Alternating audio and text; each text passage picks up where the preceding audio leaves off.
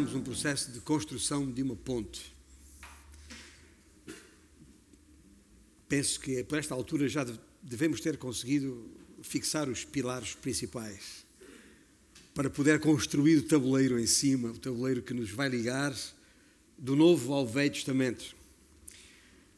Porque ao longo destes últimos anos temos dedicado muito tempo ao estudo do Novo Testamento, pelo que é suposto termos já informação suficiente, suficientemente esclarecedora sobre a pessoa de Jesus Cristo. Isso, penso eu, nos coloca numa posição vantajosa para o podermos encontrar no Velho Testamento. Que há uns tempos atrás eu brinquei com aquela história do onde está o Wally. Lembra-se? Aquela, uh, muitos mais novos talvez não estejam tão familiarizados, mas uh, era aquele livro que com uma miscelânea de, de imagens e, e confusas até, para encontrar o Wally no meio daquilo tudo. E o Wally tinha uma marca dele própria.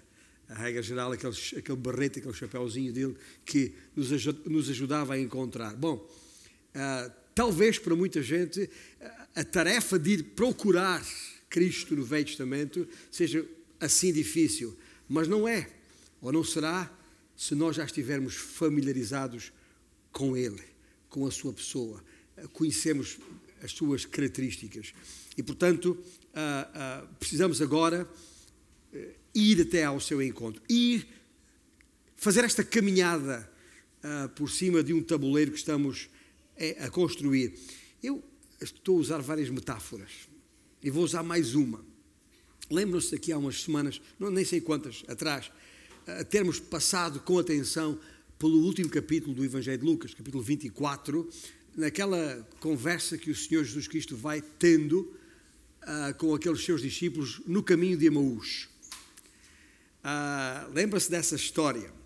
E nessa, nessa caminhada juntos, no caminho de Emaús, a certa altura, o que é que o Senhor Jesus Cristo faz com estes seus discípulos? E vou citar Lucas. Começando por Moisés, discorrendo por todos os profetas, o Senhor lhes expôs, e volto a citar Lucas 24, 7, 27, o que a seu respeito constava em todas as Escrituras. Começando por Moisés e pelos profetas, o Senhor discorreu sobre tudo o que a seu respeito constava nas Escrituras.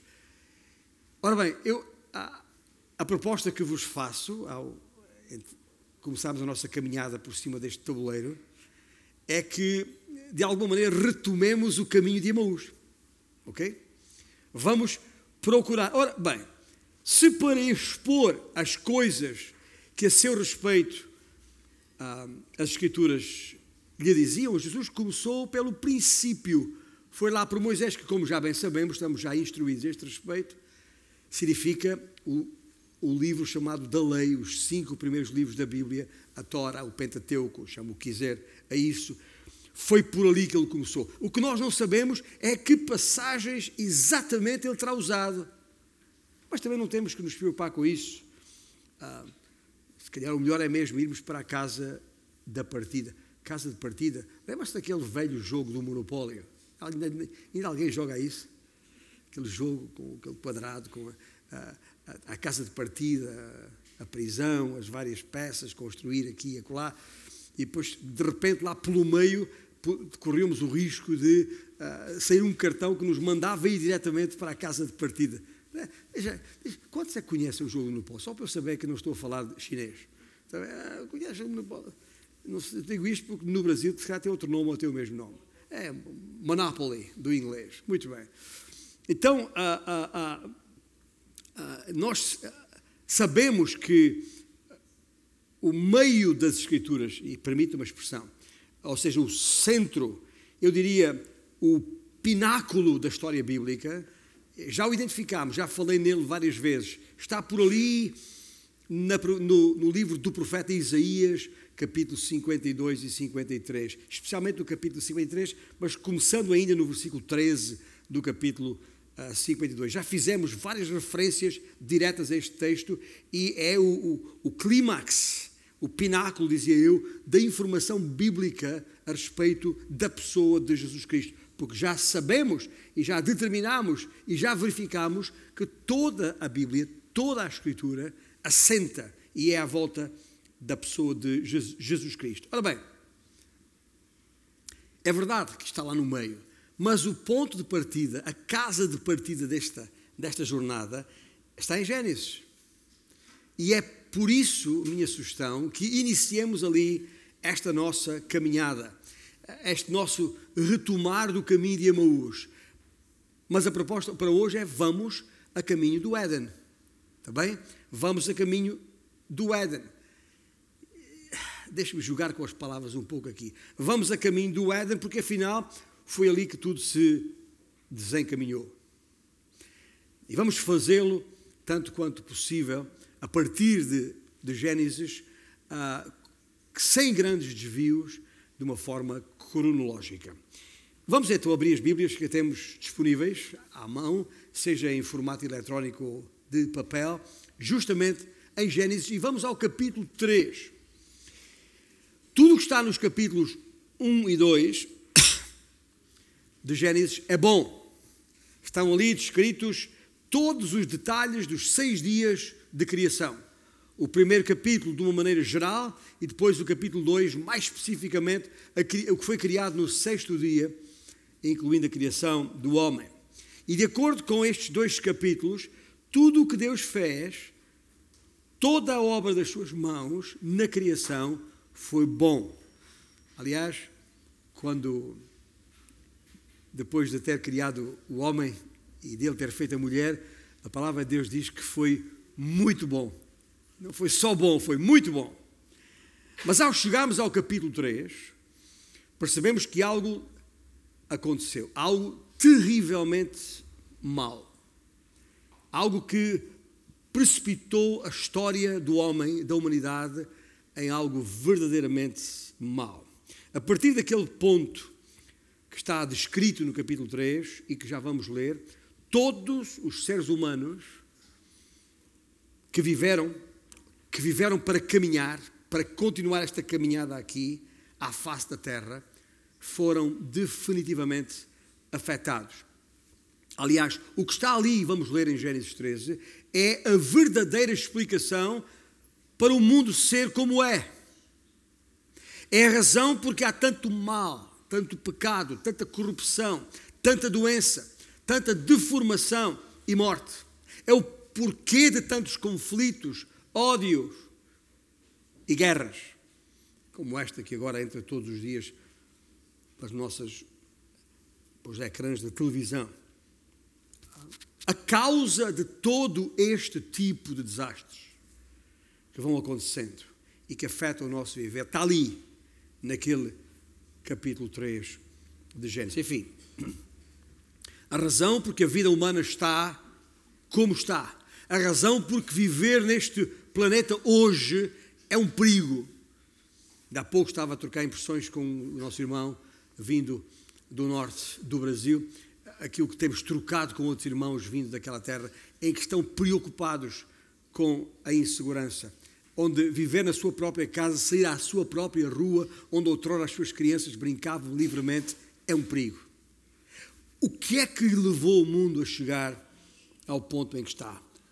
tudo, ouça bem, tudo, desde o depravado e deplorável comportamento humano, passando por todos os micro-organismos que matam sem, sem aviso prévio, e há pouco, por micro-organismos entendam-se vírus, bactérias, que estão na ordem do dia, ah, tudo,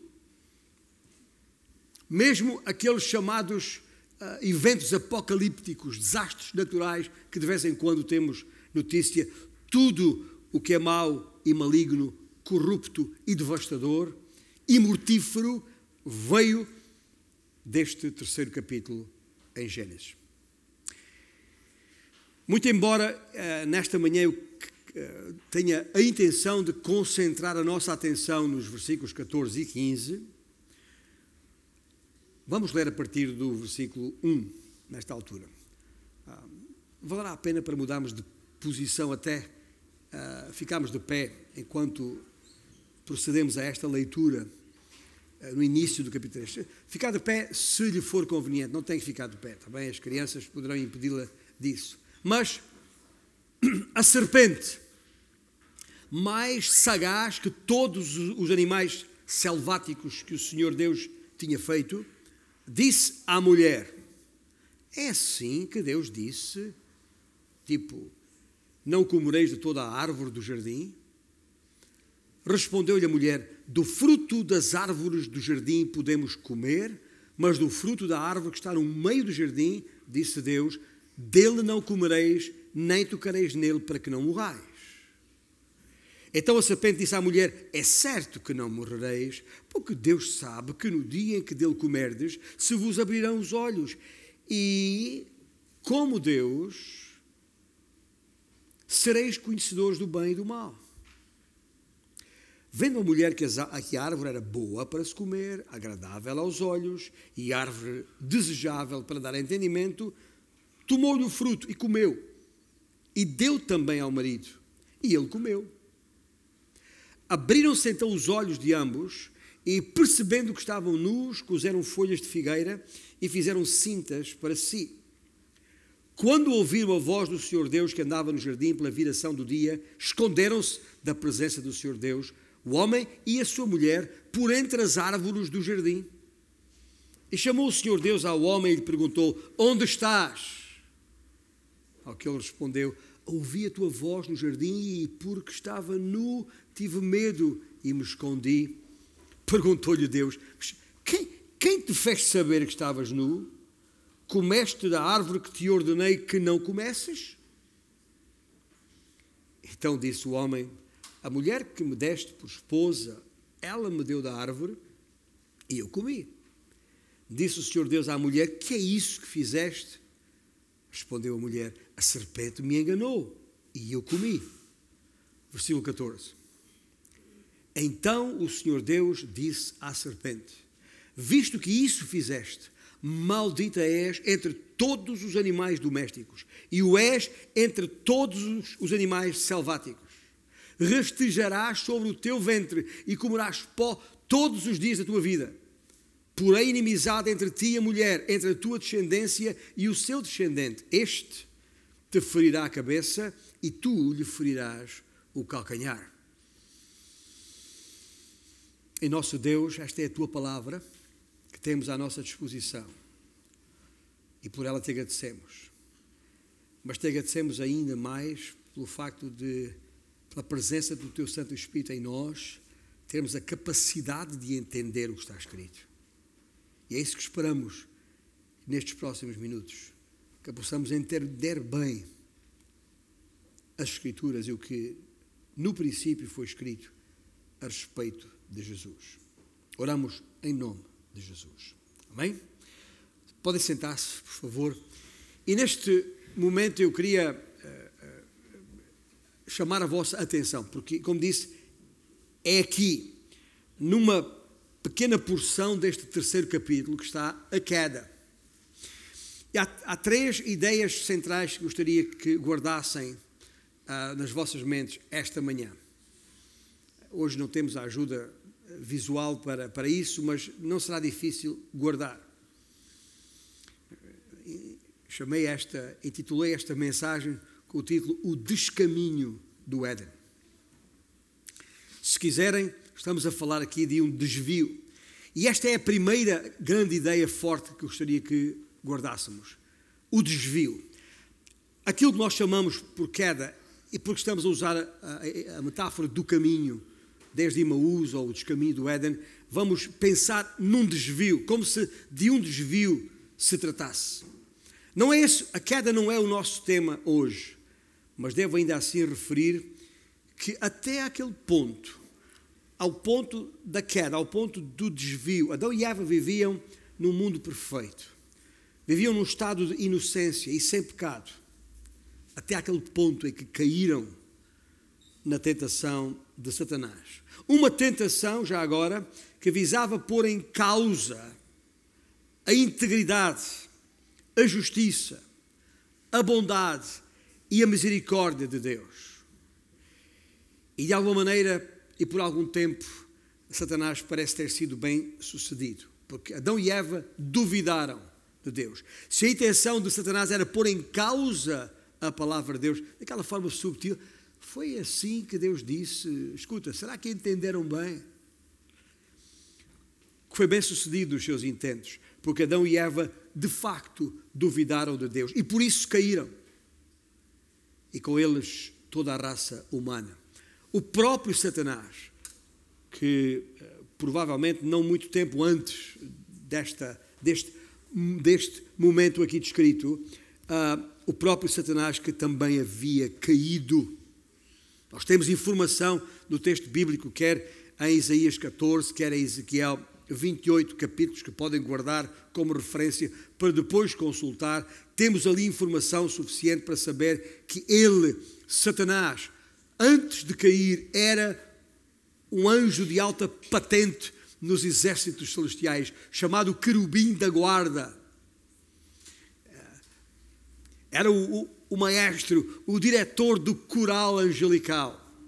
Um daqueles anjos santos, então, que a si mesmo se exaltou, desejando ser igual a Deus. Queria ser adorado como Deus. E por isso, outro capítulo para consultar mais tarde, o capítulo 12 de Apocalipse, para perceber que foi por isso que Deus o expulsou da sua presença, juntamente com um terço, a terça parte deste, do seu exército angelical. E essa terça parte juntamente com Satanás, uh, constitui, afinal, uh, uh, ou constitui aquelas legiões de demónios que estão ativos no planeta, que promovem a corrupção do mal contra Deus e contra os seus.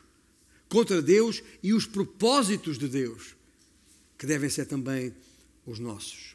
Já julgado e condenado, Satanás aparece na terra para, de acordo com esta passagem que acabamos de ler, ser o agente tentador que havia de causar a queda de toda a raça humana. Escrevendo aos Romanos, outra passagem para guardar, no capítulo 5, versículo 12, Paulo pôs as coisas nestes termos. Assim como por um só homem entrou o pecado no mundo e pelo pecado a morte, assim também a morte passou a todos os homens, porque todos pecaram. E porque todos pecaram, todos morreram. Ficaram separados, que é isso que a palavra morte significa, da glória, da presença de Deus. E uh, uh, uh, para Satanás, isto que aqui aconteceu, isto que vamos considerar nos versículos 14 e 15, já foi a sua segunda maldição e condenação. A primeira tinha acontecido quando caiu, quando se uh, auto-exaltou, quando foi expulso da, da presença de Deus. Essa já tinha sido a primeira maldição e condenação que recaíra sobre ele. Agora, isto que vamos considerar aqui, em Gênesis 3, já é a segunda. E o meu propósito hoje, ao nos concentrarmos nestes dois versículos, é muito simples, tem uma razão de ser muito simples, porque naquela maldição lançada sobre Satanás está a primeira expressão do Evangelho. A primeira, primeiro gesto e indicação da esperança e da salvação e libertação do pecado e de Satanás como se estivesse uh, uh, uh, embutida na maldição, ali encontramos a esperança da humanidade. Obviamente, não posso deixar de asseverar, para que conste aqui e agora, que o, o conteúdo deste capítulo é o verdadeiro e exato relato do que aconteceu no jardim do Éden e que afetou toda a humanidade incluindo naturalmente a nós.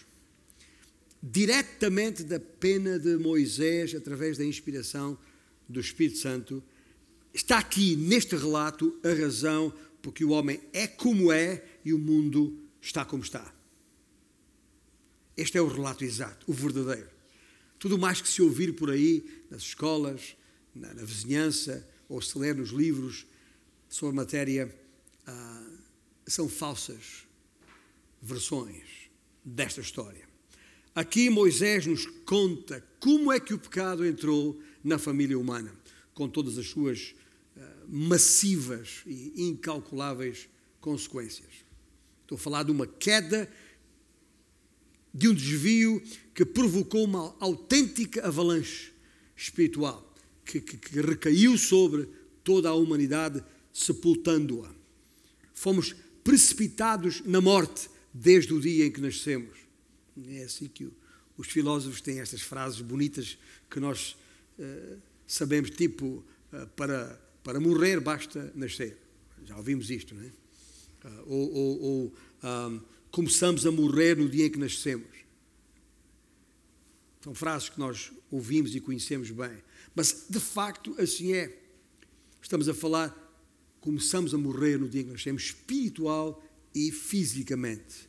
Ora, se tudo o que nós encontramos neste capítulo 13, nestes versículos de Gênesis, se tudo o que ali encontramos fosse a queda, apenas a queda, apenas o desvio, então não teríamos qualquer esperança de vida.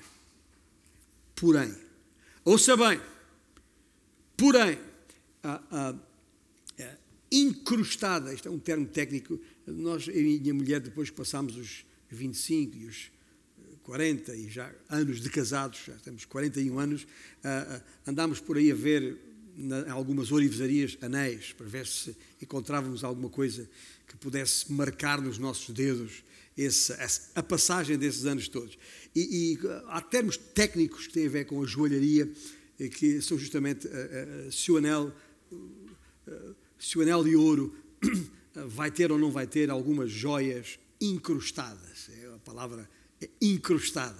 Bom, a verdade é que aquilo que, estou, aquilo que estamos aqui a ver, e aquilo que estou aqui a falar, e para usar essa metáfora, comparando o, o homem, o estado da vida do homem a um anel, não de ouro, mas de lata, não de ouro, mas de lata, é como se, olhando para esta maldição e a palavra de esperança que ela contém, é como se estivéssemos na presença de um anel de lata onde está incrustada uma preciosíssima joia. É assim que eu gostava que olhássemos para esta a verdade contida nestes versículos aqui. Deste, uh, uh, uh, ou seja, e esta preciosíssima joia é, obviamente, a promessa de um Salvador que há de vir e que há de pôr fim, ou que havia de vir e havia de pôr fim à maldição e que havia de destruir o tentador. E já agora, para que conste, deste versículo 15 em diante, temos o restante da Bíblia, temos o restante das Escrituras. E esse restante é uma crónica de misericórdia, de graça, de bondade e de amor pelos pecadores. As páginas de toda a Bíblia estão cheias de apelos da parte de Deus, apelos ao pecador para que, para que se arrependa e embora sabendo que poucos são os que aceitarão essa oferta de salvação, também temos que dizer, porque está escrito, e Paulo escreveu isso na sua primeira epístola a Timóteo, capítulo 2, versículo 4, o desejo de Deus é que todos os homens sejam salvos. Bom, dito isto, este é o primeiro ponto principal que quero que percebam, é que eu chamei o desvio. O primeiro D deste uh, descaminho do Éden. Mas isto que aconteceu, esta chamada queda, uh, uh, teve consequências. É verdade que o Senhor deseja perdoar e salvar todos os que arrependidos crerem. Mas arrependidos do que ali aconteceu, da depravação ali descrita, ali na fonte. A perversão humana que nós todos conhecemos e comentamos é consequência da sua depravação. Quando eu falo de depravação humana, é um termo que, que tem, é, é, é teologicamente muito forte. A depravação humana, para quem talvez não tenha percebido ainda, é, é aquele estado da alma. Ouça bem, eu disse estado da alma, não disse estado da alma. Tá? Percebe a, a, diferença? Ok, só para perceber.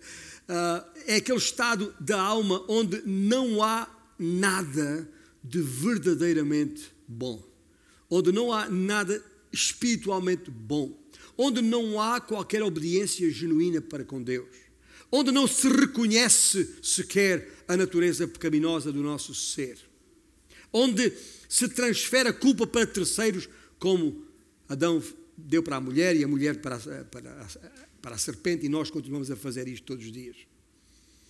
Onde não há uh, uh, uh, comunhão com Deus, porque o pecado os separou da sua glória.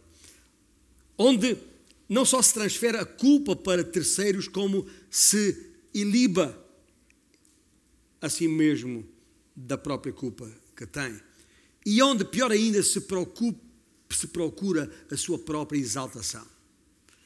Estes, este conjunto de, de, de, de, de, de fatores são aqueles que compõem ou que determinam o estado de uma alma depravada. Quando falamos de depravação humana, é isso que estamos a falar.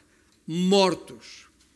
Mortos não pelos pecados enquanto consequência do pecado, mas pelo pecado enquanto causa.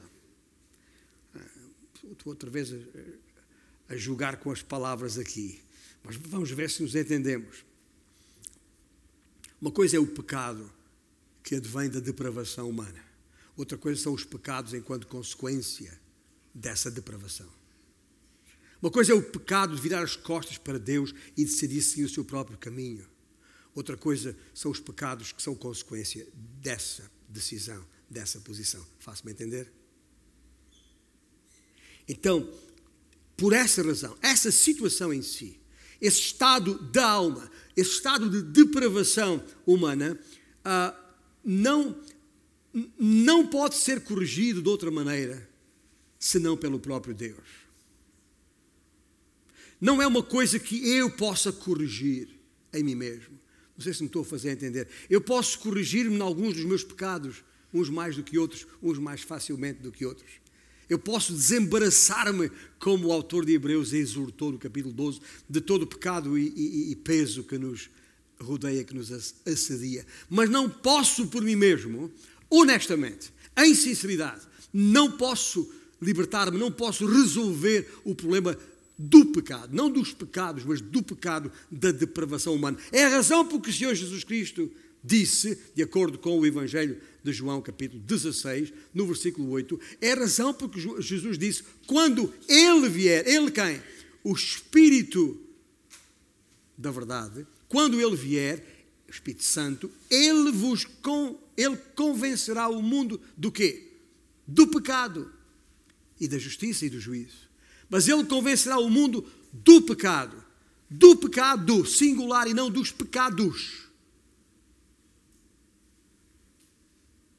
Qualquer pessoa em seu perfeito juízo sabe que está longe de ser perfeito ou perfeita.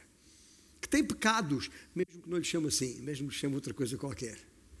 Digo, qualquer pessoa em seu perfeito juízo. Mas convencer do pecado é outra coisa. E é isso que me refiro quando falo da depravação humana. E é a profundidade dessa condição que explica a incapacidade, ouça bem, a incapacidade do homem por si mesmo, em honestidade, reconhecer esse seu pecado e dele se arrepender.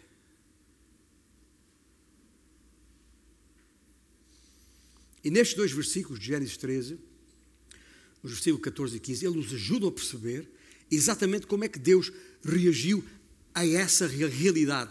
Ao momento da queda, a que eu estou a, chamar para efeitos de guardar na vossa memória os, os três Ds, o desvio. O que acontece ali é a depravação humana. O que vem depois disso são as consequências daquele momento, daquele acto, daquele facto. Ok? E aquele facto, aquele ato, aquele momento, aquela, aquela queda, aquela depravação humana, não pode ser resolvida por nós mesmos. E só Deus a pode resolver. Só a perfeita justiça de Deus pode produzir uma sentença perfeita para aquela para aquele crime espiritual, digamos assim. Isso, digo eu, obviamente, sem prejuízo de consequências naturais do pecado. Ou seja, há coisas que nós hoje sofremos, como doenças e outras, uh, uh, outros problemas do nosso dia, dia a dia, sofremos, são consequências, eu digo eu, consequências naturais do pecado. De acordo com o princípio bíblico que está lá em, em Gálatas capítulo 6, que aquilo que o homem semear, isso também se fará. Mas as consequências que estou aqui a, a falar, e para os devidos efeitos, têm a ver apenas com aquela maldição, aquela maldição proferida contra Satanás, a serpente. E embora o versículo 14 contenha uma maldição direta ao, ao animal, serpente, a qual não vamos ignorar já agora, é no versículo 15 que temos o essencial do que está aqui em causa. Mas ainda sobre o versículo 14, e para justificar o que eu acabei de, de, dizer, não ignorando o versículo 14, porque há de facto uma maldição sobre a serpente, o animal, independentemente de, de quem ela prefigura. Quando veja de novo o versículo 14. Então o Senhor Deus disse à serpente: Visto que isso fizeste, maldita és entre todos os animais domésticos e não só, também o és entre todos os animais selváticos.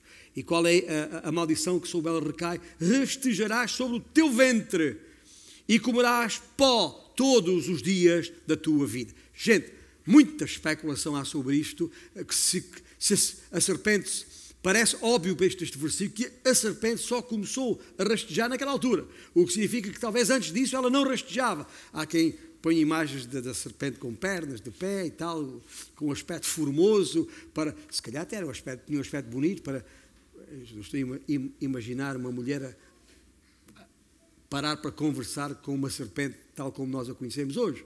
Certamente teria um aspecto diferente, físico, diferente. Mas fosse como fosse, o que é óbvio deste, deste texto é que a partir daquela altura ela passou a rastejar sobre o seu vento, ou seja, a condição de vida da serpente mudou completamente naquele momento, ou seja, passou a rastejar e passou a alimentar-se de pó. E já agora deixo dizer-vos que esta, esta condição para a serpente não vai mudar nunca, porque como, enquanto houver serpente, enquanto houver cobra, todos os dias da tua vida. É curioso, estou-me a lembrar, na profecia de Isaías, capítulo 65, a, a respeito do reino milenial que está por vir ainda. Aqueles versículos muito bonitos onde vemos um, um cordeiro junto com um, um, leão, tão fofinhos, tão, e há muitas imagens sobre isso. Mas nesse mesmo texto, e no versículo 5, há uma referência às serpentes no milénio, no reino, e mesmo no milénio, mesmo no reino, ela continuará a comer pó. Está lá escrito. Isaías 65. Portanto, não é. Veja, quando eu digo que houve há aqui uma maldição direta ao animal, à serpente, enquanto tal, não estou a brincar. É o, é o que acontece aqui. E ainda digo mais: a serpente, enquanto consequência desta maldição, a serpente tornou-se um símbolo, eu diria mais um lembrete permanente da degradação de Satanás. Aquele que trazia luz, e por isso se chamava Lúcifer, é a palavra Lúcifer é a palavra latina, não está no texto bíblico, no original hebraico ou grego, é na tradução da Septuaginta, a tradução latina, a palavra Lúcifer, que na verdade não é um nome. As pessoas agora usam nome, isto como um nome de, para o diabo. Lúcifer não é um nome, é uma, é uma, é uma expressão em latim que, que significa literalmente aquele que traz luz. Ok? Ah, portanto, aquele que trazia luz terá agora de se arrastar sobre a terra.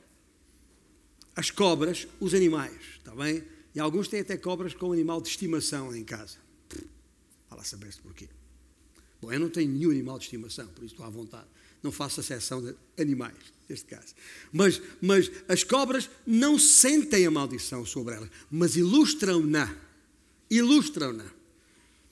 Cada cobra que a gente vê a serpentear no chão é um sinal de humilhação trazida sobre Satanás. É um sinal da humilhação trazida sobre Satanás naquele dia, por ter tentado o homem. E disso o animal cobra não se livra. Porque foi uma maldição que o Senhor trouxe sobre o animal naquela altura. Mas agora vamos mudar a nossa atenção da serpente natural para a serpente espiritual. A palavra do Senhor dirige-se agora para aquele que se apoderou do corpo do animal.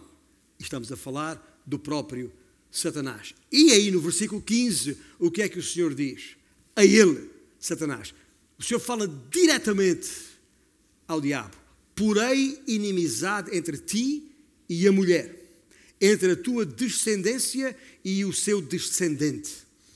Este te ferirá a cabeça e tu lhe ferirás o calcanhar. Lembre-se, nós começámos por ver o desvio relativo à queda.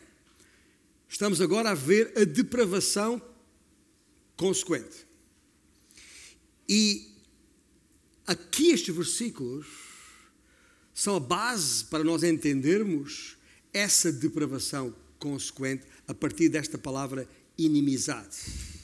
Porque ah, este, este, este versículo é um versículo tão, tão especial, este versículo 15. Não é a primeira vez que prego sobre este versículo, já preguei muitas vezes. A última vez foi em setembro ou dezembro, a propósito do, do, do, do nascimento de Cristo, da primeira vinda de Cristo, o primeiro advento de, de, de Cristo.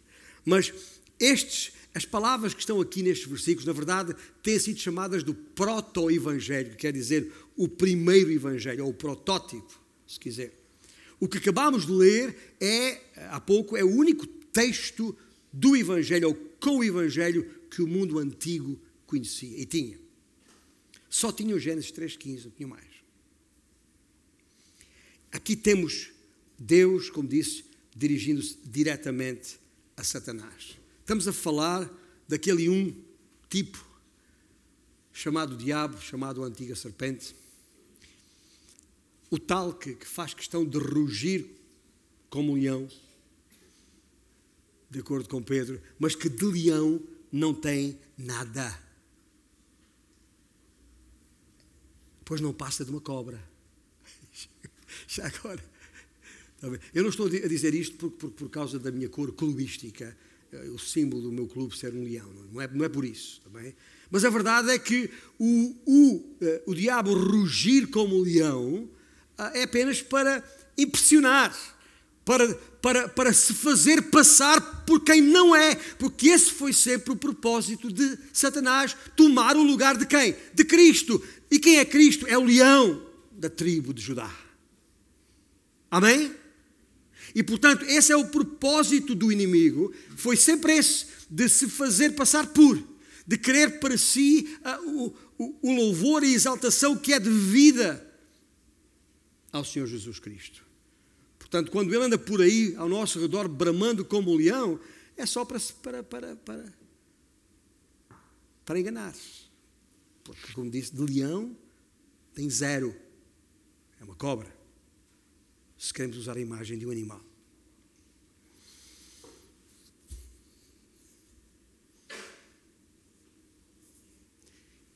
E de acordo com este versículo 15, o descendente ali referido lhe ferirá a cabeça.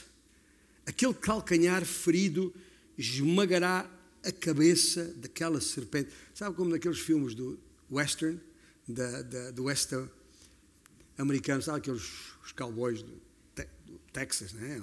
Ou do Colorado, sei lá, que tem aquelas botas de tacão alto com, com aquele salto enorme, com, com a, a espora, né? E, e às vezes no, no, deserto, aquela cena deles, encontram-se cobras no, no, deserto, e às vezes vemos o, o, aquele tacão a, a esmagar a cabeça de uma serpente qualquer no deserto para acabar com ela. Dar-lhe o golpe final. É essa imagem. Quando penso no calcanhar ferido do Senhor, penso nessa ideia que esmaga a cabeça. Se naquele momento, ao ter feito cair Adão e Eva, a serpente pensou que tinha vencido a humanidade, ou que tinha conseguido conquistar a humanidade, obviamente enganou-se. O tiro, outra vez Western, o tiro saiu-lhe pela culatra.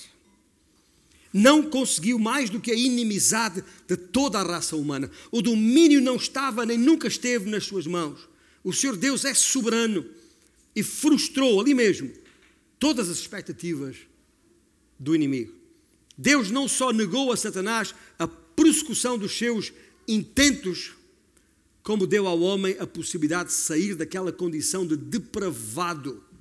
Deu ao homem a possibilidade de ser totalmente transformado, tornando-se um inimigo da serpente e amigo de Deus. Estou a falar da conversão. Ou seja, a reversão, a reversão da condição de depravado pela salvação. Ali, no desvio, no descaminho do Éden, como chamei esta mensagem, Adão e Eva escolheram virar as costas ao Senhor e fazer o que Satanás queria. Amá-lo, portanto. Mas aquela não foi uma situação irreversível, pois Deus possibilitou, e já agora continua a possibilitar, ao homem a odiar a serpente e a amar a Deus. Como? Como é que isso acontece? E aqui chegamos ao terceiro e último ponto. Depois do, do de, o desvio, depois da depravação, temos o descendente. E o descendente aqui uh, está muito claro. Nós sabemos isso. Lemos, falamos e sabemos pela nossa própria experiência pessoal. Sabemos isso em nossa própria vida. Eu falo aqui, falo com essa convicção, porque já fui resgatado dessa cadeia.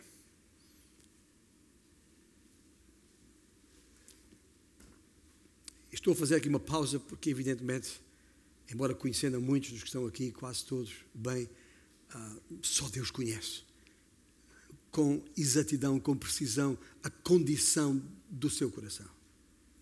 Eu estou aqui a falar que um dia esse problema da depravação humana que afetou toda a humanidade desde Adão, na minha vida foi resolvida. E foi resolvida com este descendente que aqui está referido. Eu não sei se isso já aconteceu na sua vida. E, portanto, é tempo de verificar isso enquanto é tempo, enquanto tem tempo. Porque nós fomos salvos, ouça bem, nós fomos salvos, fomos chamados, fomos salvos para sermos para o louvor da sua glória, escreveu Paulo aos Efésios no primeiro capítulo. E Pedro disse mais: fomos salvos a fim de proclamarmos as virtudes daquele que nos chamou das trevas para a sua maravilhosa luz. Passamos a ser filhos da luz, temos que viver como tal, como filhos da luz. Temos de aborrecer, odiar as obras das trevas, porque essas estão associadas à semente de Satanás, a quem odiamos, ou devíamos odiar. Faço-me entender? Quando falamos em inimizade, é porque amo Deus, tenho que odiar Satanás. E se, e se não odeio Satanás, como é que posso amar a Deus? É essa inimizade que foi estabelecida entre a semente de Satanás e a semente da mulher. Mas para essa inimizade se fazer sentir, tem de haver uma profunda transformação no coração humano. E isso que o Evangelho faz. O Evangelho não é apenas o passaporte para o céu, o passar da morte para a vida, do inferno para o céu. O Evangelho transforma a nossa vida tem o poder de transformar a nossa vida de tal maneira que possamos passar a aborrecer as obras das trevas. E quando eu falo aborrecer as obras das trevas, gente, é sentir repulsa, nojo pelo pecado. Achei que a palavra nojo é uma palavra forte. Estou a usá-la propositadamente porque nojo cheira à morte. Nojo é, tem a ver com luto, tem a ver com, com morte. Significa sentir repugnância pelo mal por tudo aquilo que é desagradável a Deus, a quem amamos e não queremos entristecer. Já agora, é exatamente isso que significa temer a Deus. O temor do Senhor é exatamente isso. É não só amá-lo e significa obedecer-lhe, mas é também uh, detestar tudo aquilo que lhe não é agradável. É uma mudança radical. Gosta de coisas radicais? Está tá aí uma, está aí uma coisa radical. É uma mudança radical. É por isso que o, o, Novo, o Novo Testamento lhe chama Novo Nascimento. É radical. É por isso que os profetas do Velho Testamento falam de, estou a, a pensar em Ezequiel e em Jeremias, por exemplo, falam de um novo coração. Certo? É disso que estamos a falar. O velho Adão tem de morrer para que nasça um novo Adão. A velha Eva tem que morrer para que nasça uma nova Eva. Se o grão de trigo cai à terra e não morrer, fica só ele.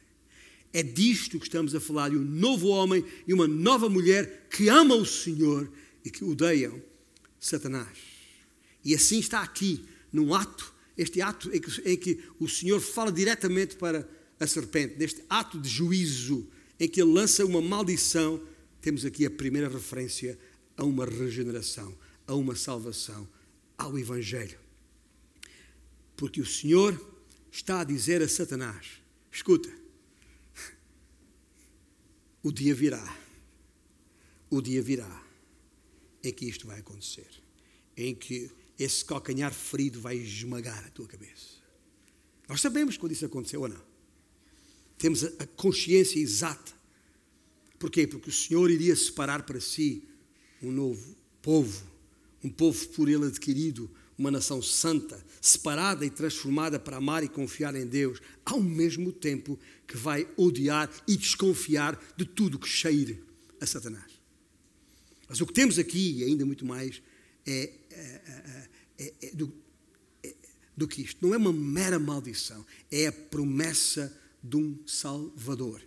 Por causa veja bem o versículo 15, por causa da inimizade, diz o Senhor a Satanás, por causa da inimizade que estabeleço entre ti e a mulher, entre a tua descendência e o seu descendente, este, este, este descendente te ferirá a cabeça e tu lhe ferirás o calcanhar. É uma profecia, gente. O que está aqui é, é uma profecia.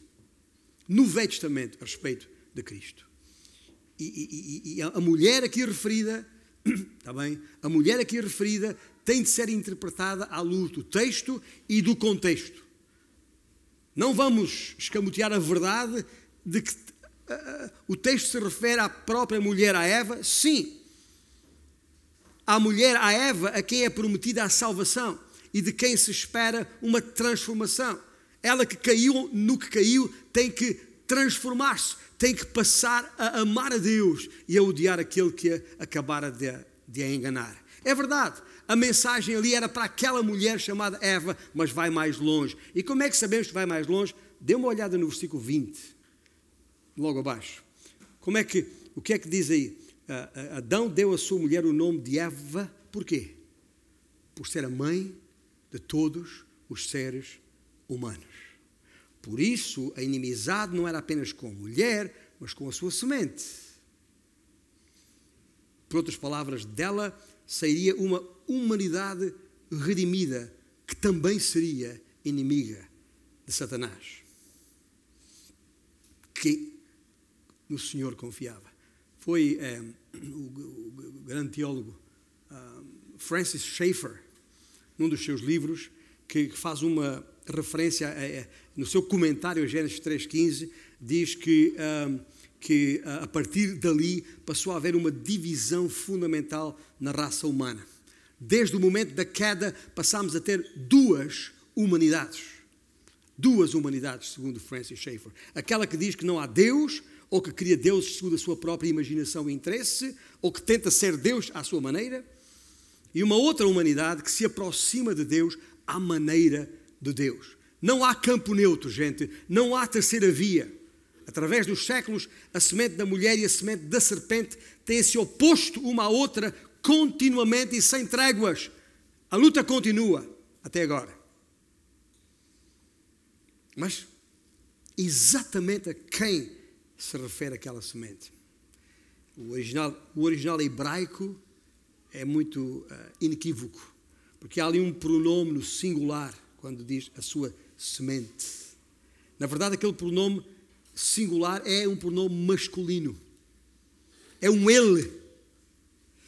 É por isso que a tradução que estou a usar e que usamos mais na igreja é ao, meio da revista e atualizada usa a palavra descendente, o descendente. Sim, a inimizade será com Eva. Sim, a inimizade será com a humanidade procedente de Adão e Eva, uma parte redimida e transformada dessa humanidade. Mas haverá inimizade com um homem, um ele, aquele descendente de Abraão. Eu estou a falar de que Paulo escrevendo aos Gálatas, capítulo 3, versículo 16, Paulo não deixa nenhuma dúvida, vou citar Paulo, Gálatas 3, 16. Ora, as promessas feitas a Abraão e ao seu descendente não diz, Paulo, não diz e aos descendentes, como se falando de muitos, porém como de um só, e ao teu descendente, que é Cristo. Fim de citação. Gálatas 3, 16. Deus nos fala aqui de uma semente de mulher, que será um homem. A Bíblia fala muito a respeito da semente de homens? Fala, é o que é natural porque natural é a semente ser do homem, o chamado sêmen. Mas este é o único lugar na Bíblia onde explicitamente se refere à semente da mulher. É que há um, há um nascido entre os homens que não teve por pai um homem. É Cristo, o Filho de Deus, nascido da Virgem Maria uma mulher a conceber com semente não de homem, mas nela, no seu ventre depositada pelo próprio Deus. É, Mateus dá disso testemunho inequívoco. Paulo fala disso também aos Gálatas, nascido de mulher. Isaías, o profeta, capítulo 7, versículo 14, já tinha dito isto mesmo: A Virgem conceberá e dará à luz um filho, e lhe chamarás Emanuel. E assim temos aqui contra Satanás. A inimizade ou hostilidade por parte da Eva, temos a hostilidade por parte de um povo chamado e transformado, e temos a hostilidade da parte de um homem descendente da mulher que o aniquilará. Futuro, futuro, só pode estar a referir-se ao Senhor Jesus na sua segunda vinda. Eu digo-vos uma, uma coisa: pode ser que haja muita gente que tenha dificuldade em entender esta profecia, mas eu não me parece que Satanás tinha tido qualquer dificuldade em entendê-la. Satanás apanhou esta profecia rapidinho, logo. Sabe, porque, sabe porque é que sabemos isto? Porque se assim não fosse, Satanás nunca seria preocupado como se preocupou através dos séculos em acabar, acabar com a linhagem de Judá. O Velho Testamento está cheio de instâncias em que, em que vemos ele tentando acabar isso. Novo Testamento, lembra-se quando Herodes, quando Jesus nasceu, Herodes mandou matar todos os meninos? Era essa a sua. Ele tudo fez, mesmo nos, nos nossos tempos mais contemporâneos, todas, e na, na, época medieval, o nosso país, Portugal e Espanha, todas aquelas inquisições persecutórias contra judeus, perseguindo-os e matando-os, aniquilando-os, qual era a razão de ser disso? Vergonha para a nossa história, sem dúvida ou a história nazi com os holocaustos e outros. Tudo isso é, é esforço de Satanás para tentar eliminar, aniquilar, fazer desaparecer esta linhagem de Judá. Claro que em vão. Satanás fez tudo o que estava ao seu alcance para impedir o nascimento deste descendente da mulher. Mas ele não fez, nem vai conseguir fazê-lo, porque este descendente um dia lhe esmagará a cabeça como quem esmaga uma laranja, pisando-a. Sim que vai acontecer. Satanás feriu-lhe o calcanhar, tal como Isaías profetizara, foi traspassado pelas nossas transgressões. Mas Jesus lhe esmagará a cabeça. Um ferimento mortal, definitivo. E foi isso que Jesus Cristo fez na cruz do Calvário. Ali o Senhor providenciou a expiação, que pagou totalmente o preço dos nossos pecados. satisfez plenamente a justiça de Deus, pagou totalmente a dívida para com Ele, venceu a morte, abrindo os céus para nós. E só Deus pode fazer isto. Só Deus pode fazer isto. E por isso, meus irmãos, e aqueles que me ouvem nesta manhã, quero deixar muito claro isto: que se é verdade que o capítulo 1 e 2 de Gênesis nos fala do Criador, tal como João referiu no primeiro versículo do seu Evangelho, agora aqui no capítulo 3 temos o Redentor. Ali, Gênesis 3, 15, está a apresentação do Redentor. E quando na cruz Jesus foi ferido no calcanhar,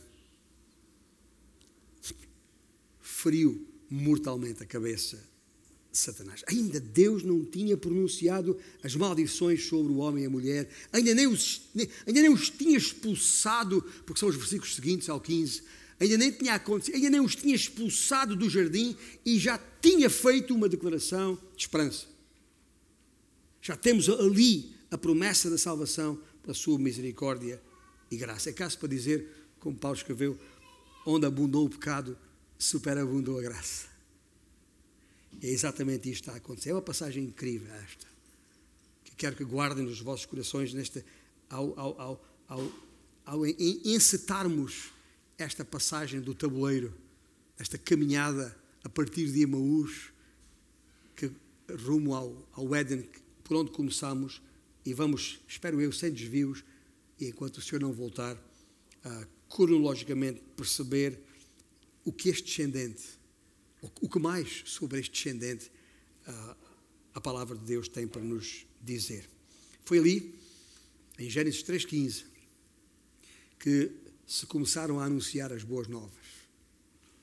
O Evangelho da nossa, espero também da tua, salvação.